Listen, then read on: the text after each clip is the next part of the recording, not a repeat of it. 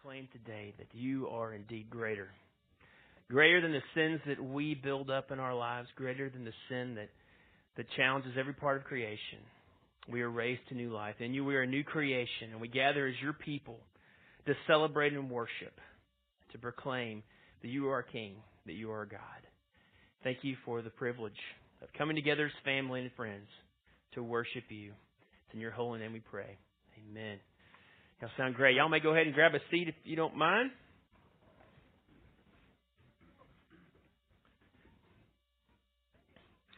Well, welcome to Grace Fellowship. My name is Brian Henderson. I am one of the elders here at Grace. And it's great to have you here today. If you're a guest, thanks for coming to worship with us. You have actually caught us in the middle of a series called You Asked For It. And I don't know about you all, but I've really enjoyed this series. Matter of fact, when Joel a few weeks ago brought up the idea of having this series to where we would actually let you all ask us questions, things that are on your heart, things that are on your mind, things about faith, about following Jesus, about church life, I thought that that was a brilliant idea. So I was thanks, thanks Joel for letting me have a chance to share um, as teaching. We've, we've done is we've kind of teamed up on this. We've taken several questions and uh, I think we've we've really enjoyed it. I don't know, how about y'all? Have y'all enjoyed the series so far? Great, great. We've tackled some tough issues, and and today is no exception. And um, actually, I'm just gonna gonna dive right in. Uh, Phil actually texted me a fortune cookie he saw yesterday, and in that fortune cookie it says, "Tomorrow it's not about quantity, it's about quality." And I was like, okay, that's his cue for me to don't mess it up and be brief. So we're just going to kind of dive in. And today's question, I love it. It is it is a very thoughtful question. It's a great question, and I love it because it's a foundational question. It really kind of gets right at the heart of the gospel.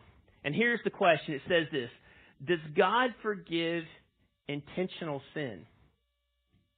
And in, side to that, it also says, if you know you're in bondage to a sin but feel unable to get out, but you want to get out, are you forgiven?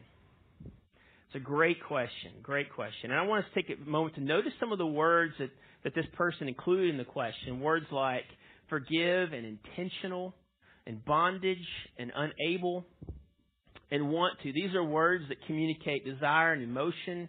And I sense from this question that this person is wrestling. And from this question, I believe we can make a couple observations. First of all, I'd say that, that this person is wrestling which means that I believe that this is a believer asking questions. This is someone who, who knows there's something that they're transgressing. Something's wrong here, and it doesn't sit well with them. I don't think an unbeliever would necessarily ask this question. I think in many cases, people who don't have a relationship with God, what they would do when they feel these things in their life is they would either avoid the issue altogether, and I think they would certainly refuse to describe this problem in their heart and their life as being a sin problem. So today, I'm going to go ahead and approach this topic. I'm going to answer this question as if I'm talking to a family member, to a believer and follower of Jesus Christ, okay? And I think that's the way we can kind of kind of pursue this together from scriptures if we are talking about a family issue. However, if you are here today and you're worshiping with us and you are you're not a follower of Jesus, you know, maybe you're still trying to think about God and think about your big picture of who you know who you are and, and what this the spirituality is in your life, then, then that's fine. You know, don't check out on us.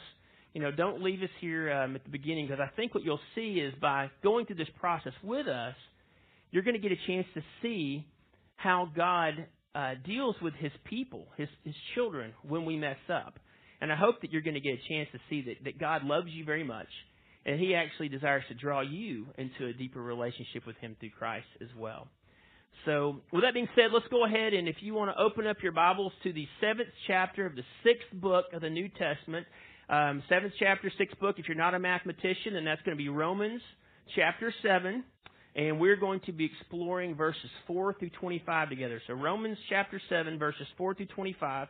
And I'll, I will warn you a little bit here in advance. This is going to be a, a kind of expansive part of the text we're going to look at together, but I, I really didn't feel comfortable breaking it up because Paul is, is building this, this, this stream of thought that I believe is important for us to understand as Christians with this trying to answer this question about does God forgive intentional sin. So in Romans 7, we're seeing, we're seeing Paul, who's an apostle sent by Jesus out to reach um, the Gentile people. That's basically people who are not Jewish. Um, he's talking to the people, the followers of Christ in Rome, and he's trying to help them understand the nature of this struggle with sin in their life. And he's doing it by teaching them about the, the purpose and the influence of the Old Testament law that was given. And I believe that in doing so, he's going to also help us see um, what it looks like to struggle with the law ourselves and to struggle with habitual or intentional sin at times in our life. So follow me beginning in verse 4, if you don't mind.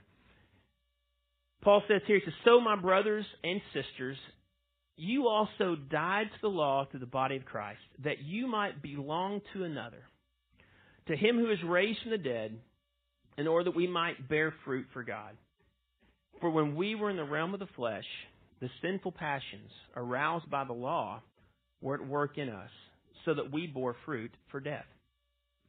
But now by dying to what once bound us, you catch that word from the question, what once bound us, we have been released from the law, so that we serve in a new way the Spirit, and not in the old way, the written code. What shall we say then? Is the law sinful? Certainly not. Nevertheless, I would not have known what sin was had it not been for the law. For I would not have known what coveting really was had it not said, You shall not covet. But sin, seizing the opportunity afforded to it by this commandment, produced in me every kind of coveting. For apart from the law, sin was dead. Once I was alive apart from the law. But when the commandment came, sin sprang to life, and I died. I found that the very commandment that was intended to bring life actually brought death. For sin, seizing the opportunity afforded by the commandment, deceived me. And through the commandment, it put me to death. So then, the law is holy, and the commandment is holy, and it is righteous, and it is good. Did that which is good then become death to me? By no means. Nevertheless, in order that sin might be recognized as sin, it used what is good to bring about my death, so that through the commandment, sin might become utterly sinful. We know the law is spiritual, but I am unspiritual, sold as a slave to sin. I do not understand what I do. For what I want to do, I do not do. But what I hate to do, I do. And if I do what I do not want to do, then I agree the law is good. As it is, it is no longer I myself who do it, but it is actually sin living in me. For I know that good itself does not dwell in me, that is, in my sinful nature. For I have the desire to do what is good, but I cannot carry it out. For I do not do the good I want to do, but the evil I do not want to do, this I keep on doing. Now, if I do what I do not want to do, it is no longer I who do it, but it is sin living in me that does it. So I find this law at work. Although I want to do good, evil is right there with me. For in my inner being, I delight in God's law, but I see another law at work in me. It's waging war against the law of my mind and making me a prisoner of the law of sin at work in me. What a wretched man I am. Who will rescue me from this body that is subject to death? Thanks be to God who delivers me through Jesus Christ, our Lord. Wow, there's a lot in there, a lot of what to do's, what not to do's, how to do's. It's like a tongue twister in Scripture, so try to read that real fast in time. But what's interesting is it's almost like someone went back in time from our series today, last few weeks ago or last week, Joel talked about some of you engineers building a time machine, and maybe y'all did. And maybe y'all took our question from this series and you went back and said, Paul, we would really love it if you could kind of, you know, give us a hint, help us out with this thing. We want to know why we struggle with continual sin nature. And he breaks it out here in this text. Because in these verses, Paul begins to unpack some really incredible truth about our struggle with sin. So first of all, to understand if God forgives this intentional, and I also wrap into this habitual sin um, in our lives, we first need to come to terms with, with what is sin. What is sin? In the Old Testament, there are three primary words. There's several, many words they use, but there's three common primary words they use. The Old Testament uses to communicate the meaning of sin. The first word is hara, and it simply means to miss or to fail. It means that we miss the mark of God's perfect moral standards. It reminds me of the story of a, of a little boy that one time took his bow and arrow and he'd go out in the in the backyard and he would shoot his arrows up in the air and when the arrows would come down and land in the yard he'd run over with spray paint and he would spray his target around it. Well, one day his sister came out and she says, "Whoa, what are you doing? You can't do it that way. You're supposed to put the target at first and then shoot the arrow and see if you hit it." He goes, "No, no, I like this other way better because this way I never miss." If you think about, look around the world. Is that not what we we see going on all around us? The world and its thinking is always trying to shoot their own little moral arrows wherever they want to shoot it. And then they'll draw the target around wherever it lands and say, This is this is this way's good for me, and your your way's good for you. And let's just kind of do it our own way and do our own thing and we'll all be happy together, right? But God through the law is trying to come out and say, No, no, that's not how it works. I am the standard. Hata. You miss. You fail to meet that. So we see in one example that we fail to meet the mark. There's a second Hebrew word used for sin. It's called pesha. P E S H A. And this basically, this word means to breach a covenant. Okay? And in those days, when someone would breach a covenant, it was basically like declaring war. There would be a rupture between the relationship between either two people or two nations, and normal relations between those two parties would no longer exist. There was basically a state of war, a lack of peace there. And a third common word for sin is avon, A-V-O-N. And avon simply means, in the Hebrew, means crooked or bent. And ladies, I promise there is no one from Maybelline or Mary Kay paying me to say that today, but I thought it was kind of funny that avon means crooked or bent. So, um, so we have Hada means to miss or to fail. Pasha, pesha means to break a promise, and avon means to be crooked or bent. So therefore, when God talks to us about sin, when He's trying to reveal this concept to us in Scripture and through Paul and his writings, He's trying to basically say that we have missed the mark of His holy standards. We have broken the covenant, the peace treaty with Him through sin. And that basically we're crooked and bent by our nature. We just don't measure up. And the consequences of sin, the consequences of sin are really, they're devastating. Four key areas I want you to think about when we see that sin has created a, a devastating impact in our world in our life is this. Besides creating this alienation between us and God, which we've kind of talked about, I think many of us are aware of, we also see that sin causes an estrangement between man and nature. Romans 8 tells us that creation groans and suffers because of the fall, because of the presence of sin in the world. Today, many people talk about the global warming debate or climate change. And no matter where you line up on that argument, you don't have to look at global temperatures to realize there's something wrong. I mean, we could just get in our cars and drive over to the Kingsport landfill, hang out there for a day. Or how about this? Go jump in the in the cage over at the wolf exhibit at Bays Mountain. In either place, it wouldn't take you long to realize that man and nature, we've got issues. You know what I'm saying? So there's an area of estrangement between man and nature. There's also sin also alienates us from each other, man from man. You know, this past week we've had headlines about a terrorist attack in Chattanooga. We had a movie theater shooting in Louisiana. There's been talk, constant talk of racism, uh, scandals, thefts. Everywhere we look, we see that we are hurting each other physically, emotionally, and spiritually. Sin has caused an alienation between uh, each other, between man and man. And finally, we see that sin alienates man from himself. Perhaps here in America, that's even more prevalent than other places of the world because as, as people here, as human beings, we're constantly struggling to find ourselves. And in some cases, we see extreme examples of this. I think about Bruce Jenner. The very sad story of his wrestling, his deep hurt in wrestling over his gender identity. That is part of the sin nature expressing itself without within a human being. We also see cases of of health and issues and disease like cancer and battles with depression and, and heart disease. We, all around us, all the time, see evidence of the fall and of sin waging war in our bodies, in our lives.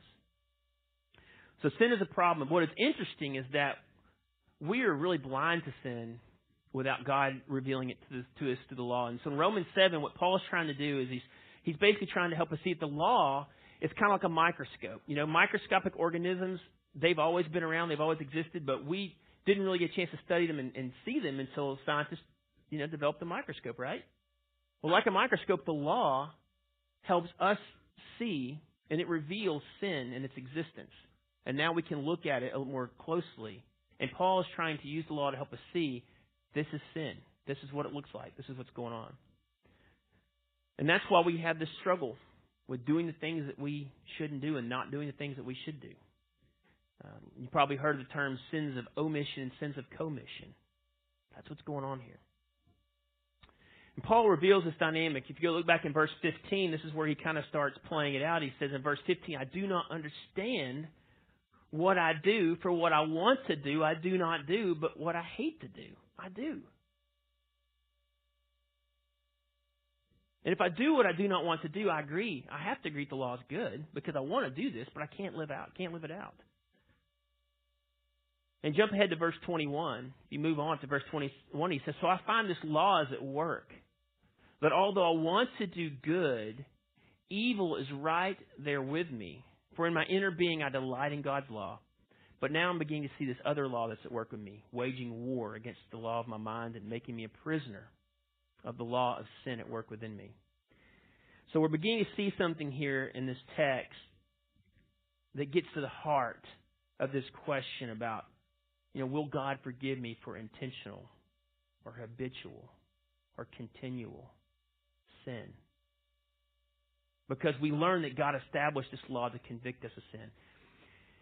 And we know that Jesus said he, he didn't come to abolish the law, but he came to fulfill it. So therefore, even in Christ, we're going to be subject to the same emotions and the same struggles that Paul describes here in this passage.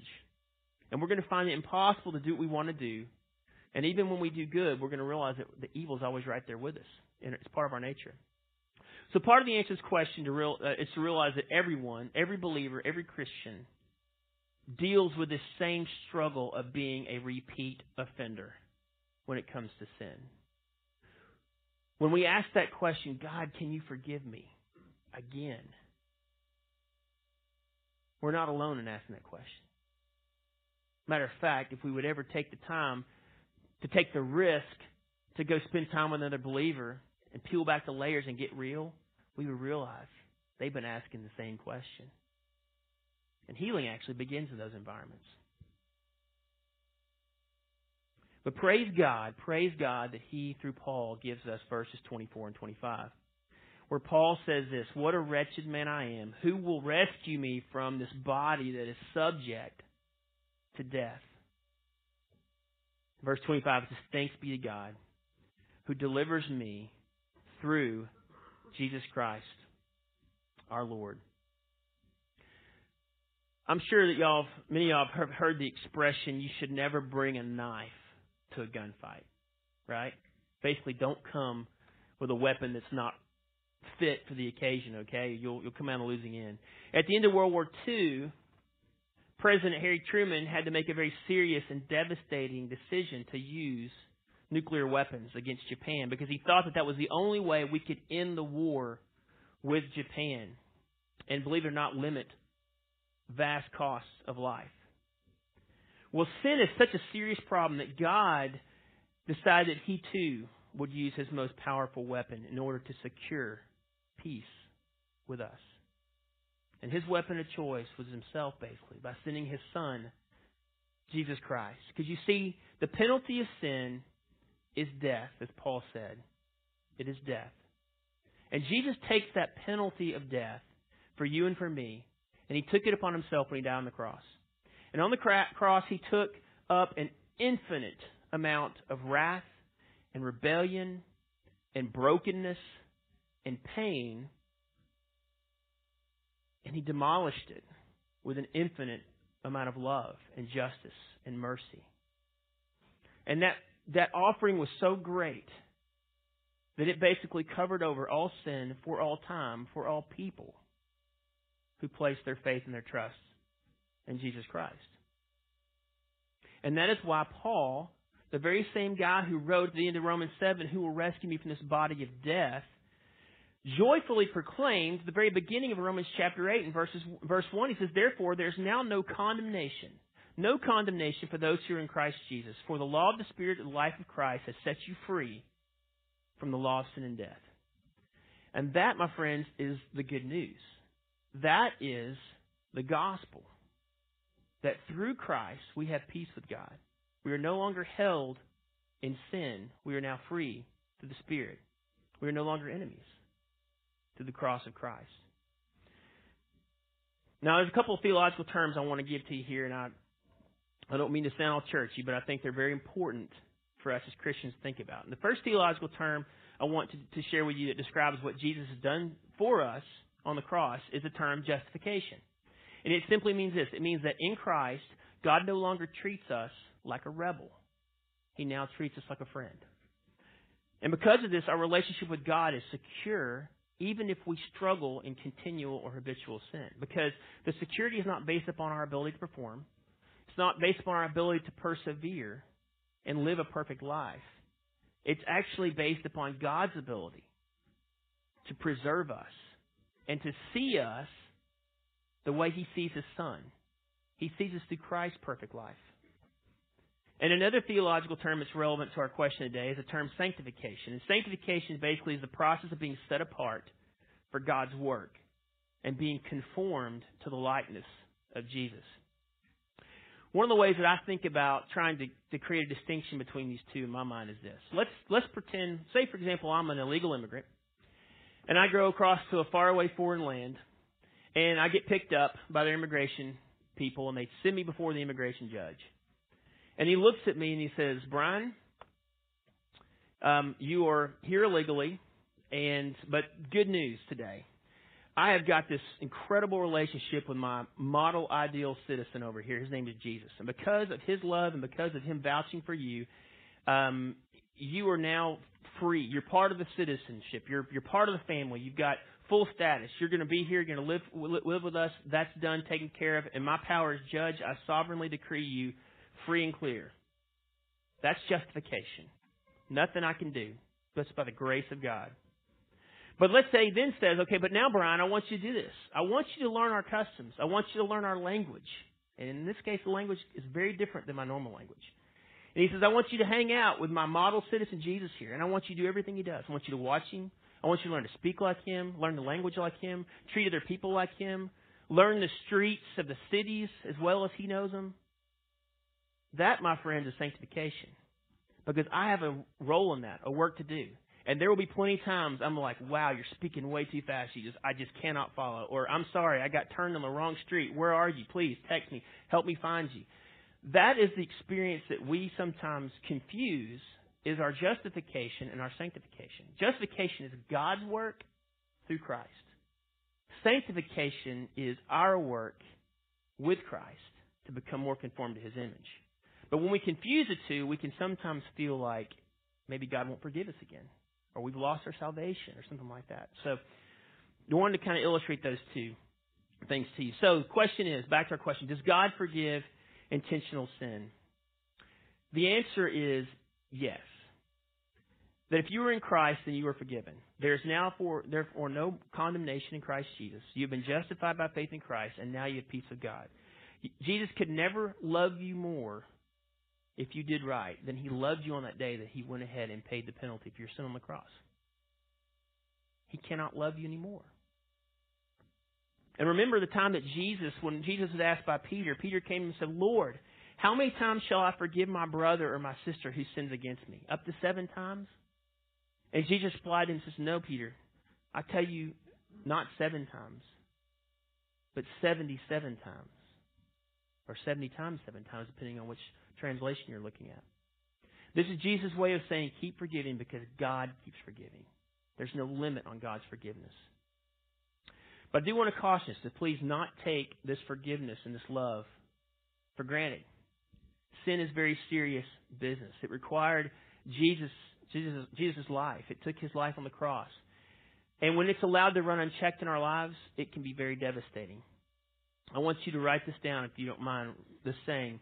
Remember this. It says, Sin will take you farther than you want to go and keep you longer than you want to stay and make you pay a higher price than you'd ever want to pay. You think about that a moment. Sin will take you farther than you want to go, keep you longer than you want to stay, and make you pay a higher price than you ever want to pay. And just so no one accuses me of going soft on sin here, Because where grace abounds, I mean, where sin abounds, grace abounds on the more. We, we know that. But sin is very serious. Let me give you a couple of illustrations. When I was in college, I had a good friend who lived in, uh, his parents lived in Europe, and so they invited me to come spend a few weeks with them. And so I got a chance to go spend several weeks in Europe. And one of the, uh, for a weekend, had a chance to go down to Paris, and one of the stops I made was to the Louvre Museum. And if you're not familiar with the Louvre, it's a famous art museum in Paris. And in the Louvre is one of the most famous paintings of all time. It's the Mona Lisa by Leonardo da Vinci. And many of y'all have heard of it. It's considered one of the most famous pieces of, of, of art by one of the most famous artists of all time.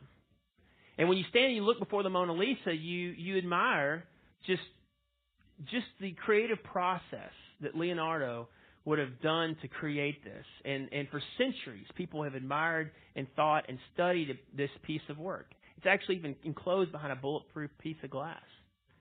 But let's say that I could get behind that piece of glass.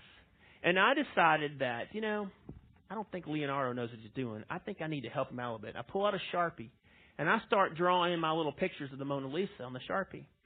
Well, it may look something like this. Now you think about it, that seems insane. But when we start dabbling with sin, we're essentially marring the beautiful work that God's trying to create in us. It doesn't make sense. Another example over and over to have several layers of frozen blood on the blade of a knife. And then they take that knife and they tie it up to a tree and they wait.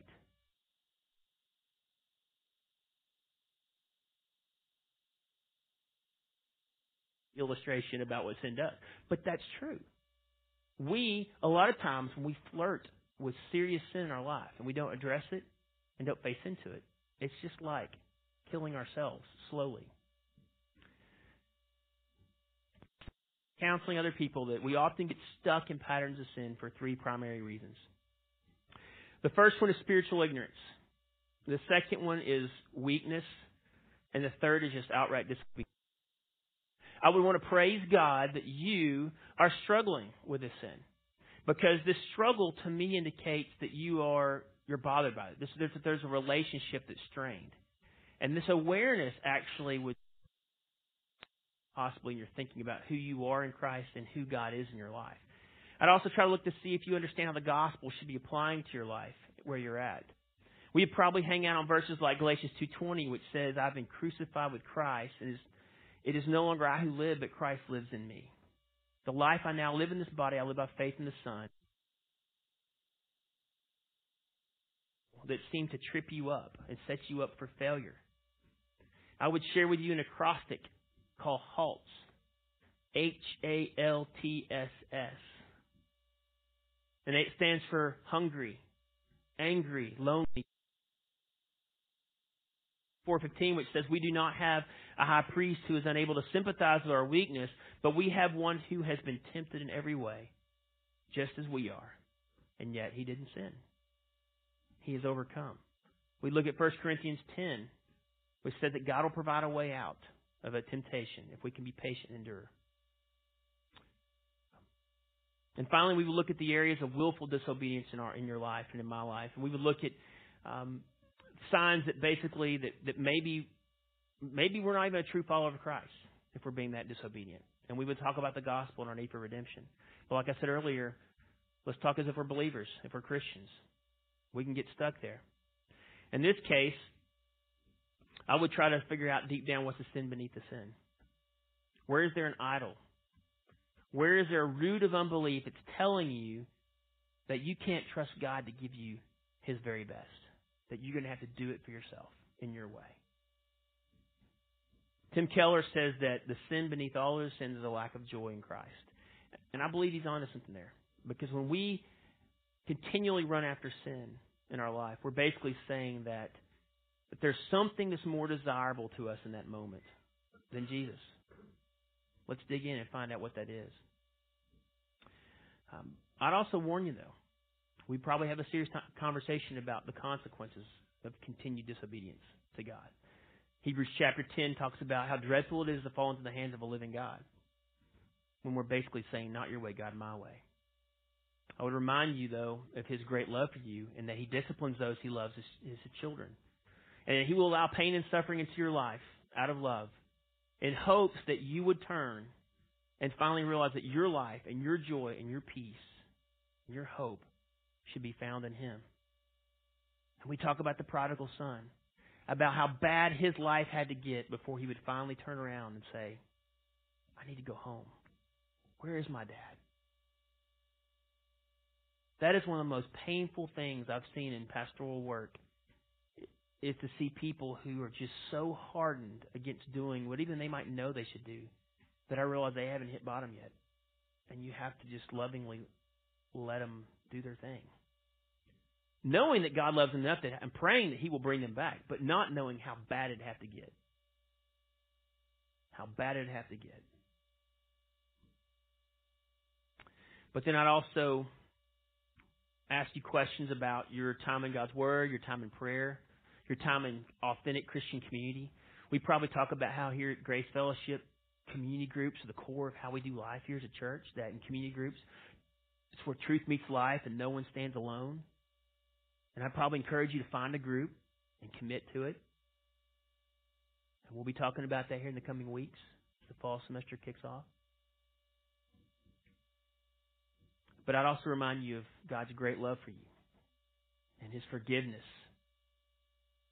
That He never stops loving us. He's always there with us, no matter where we are and what we do. Perhaps the best way to remember what God has done for us is to remember the, the time when Jesus gathered his disciples together for one last meal. In this last meal, he would, he would share with his disciples. He would do this before he was to be crucified and before he was to be buried and resurrected and eventually return back to his Father in heaven. And at this meal, he would take the bread and he would say, This is going to be my body. This represents my body broken for you. And this cup of wine, this represents my blood that is poured out for you. These are the signs of a new covenant. A new covenant I make with you, my body and my blood. I'm destroying the Pesha, the broken covenant. I'm bringing us together into a new covenant. And there he offers his life for ours. And in him we have forgiveness of sins and we have the hope of eternal life. And when we gather together, he asks us to always remember this covenant and to always remember him. So we're going to do this together today to close out our time and think about does God forgive us of intentional sin? The answer is yes. It cost him dearly. God used the nuclear option of his the son of his the life of his son. It was costly. But it was infinite in overcoming the problem that we face. And we can celebrate that and enjoy it as we take communion together. So I'm going to go and ask the servers, if you don't mind, and Phil, to go ahead and come on up. And I wanted to take some time. I want you to bow your heads, um, close your eyes if you need to, but just want to take some time to let you and me just do some some business with God in our hearts. And I'm going to guide us through a a few prayers, just to ask you to pray, to reveal some things. And then when when I'm finished with this time of prayer, feel free to come on up to a station and take the elements, the bread and the juice, and take communion when you're ready. So as you bow your head, I first of all want you to I want you to ask God to help you understand why you do the things that you shouldn't do and why you don't do the things you should do. To reveal in your life any strongholds of sin. Ask for His grace and His mercy. Invite Him into that.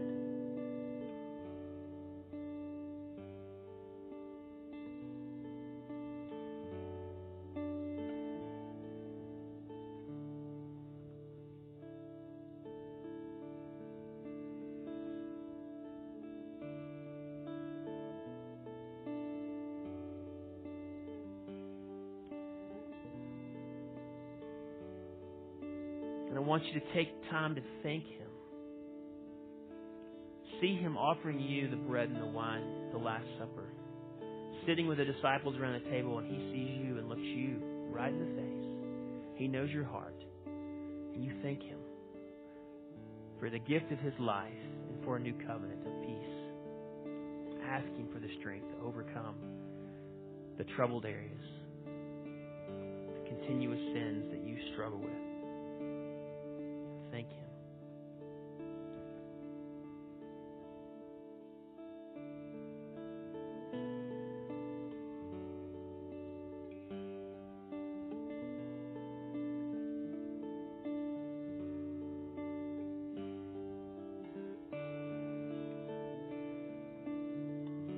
Like with Jesus.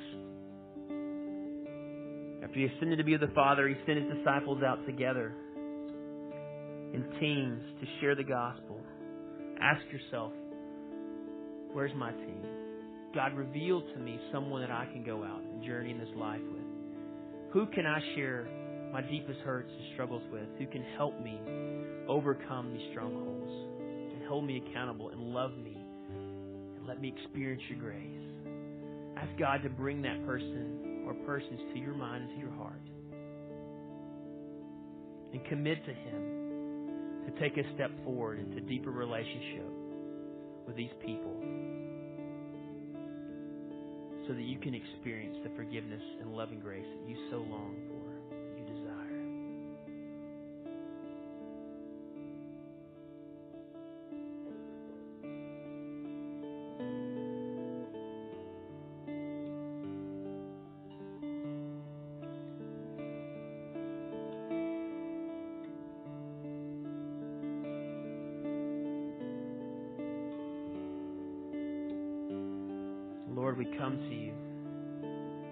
need you. We admit that we are sinners and that many times we get stuck. We confess that we have idols that are deep in our hearts, places we go to find the life we think we need or want. And those places are dark and they're far from you. But Lord, we know that you are with us in every circumstance. We accept your offering as the atonement for this sin. And we believe and trust that we do have peace through your shed blood on the cross and through your body broken for us. We praise you, God. We love you. Lift us up. Raise us to this new life that we've sang about today. Through your Spirit, God, give us strength. Through your family, give us hope. And may we never take our eyes off you to find our true life our true joy and our true peace. In your precious name we pray. Amen. If you like, you may come forward.